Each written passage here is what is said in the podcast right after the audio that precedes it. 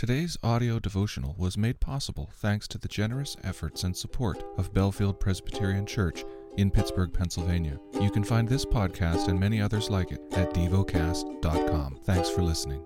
The lesson is from the book of 1 Samuel, chapter 11.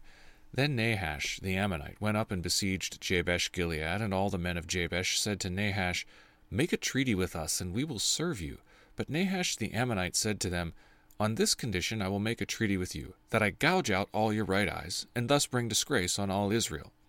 The elders of Jabesh said to him, Give us seven days' respite, that we may send messengers through all the territory of Israel. Then, if there is no one to save us, we will give ourselves up to you. When the messengers came to Gibeah of Saul, they reported the matter in the ears of the people, and all the people wept aloud. Now behold, Saul was coming from the field behind the oxen, and Saul said, What is wrong with the people? That they're weeping. So they told him the news of the men of Jabesh. And the Spirit of God rushed upon Saul when he heard these words, and his anger was greatly kindled. He took a yoke of oxen, and cut them in pieces, and sent them throughout all the territory of Israel by the hand of messengers, saying, Whoever does not come out after Saul and Samuel, so shall it be done to his oxen. Then the dread of the, of the Lord fell upon the people, and they came out as one man. When he mustered them at Bezek, the people of Israel were three hundred thousand. The men of, Judah were thirty thousand. And they said to the messengers who had come, Thus shall you say to the men of Jabesh Gilead, Tomorrow, by the time the sun is hot, you shall have deliverance. When the messengers came and told the men of Jabesh, they were glad. Therefore the men of Jabesh said, Tomorrow we will give ourselves up to you, and you may do to us whatever seems good to you.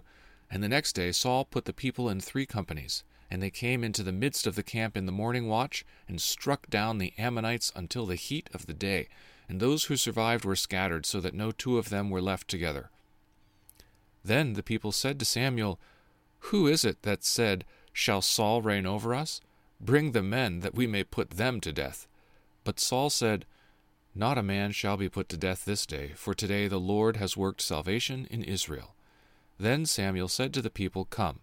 Let us go to Gilgal, and there renew the kingdom.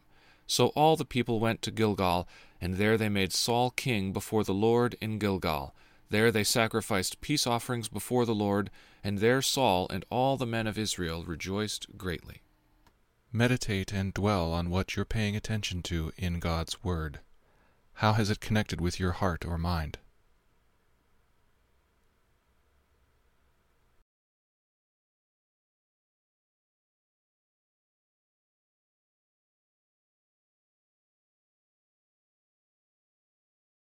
Pray to God freely about what has moved you today. Turn your thoughts to Him and enjoy His presence. We offer the following as prayer topic suggestions for renewal and refreshment throughout the church, for wise stewardship of our physical resources. Thank you for listening to DevoCast.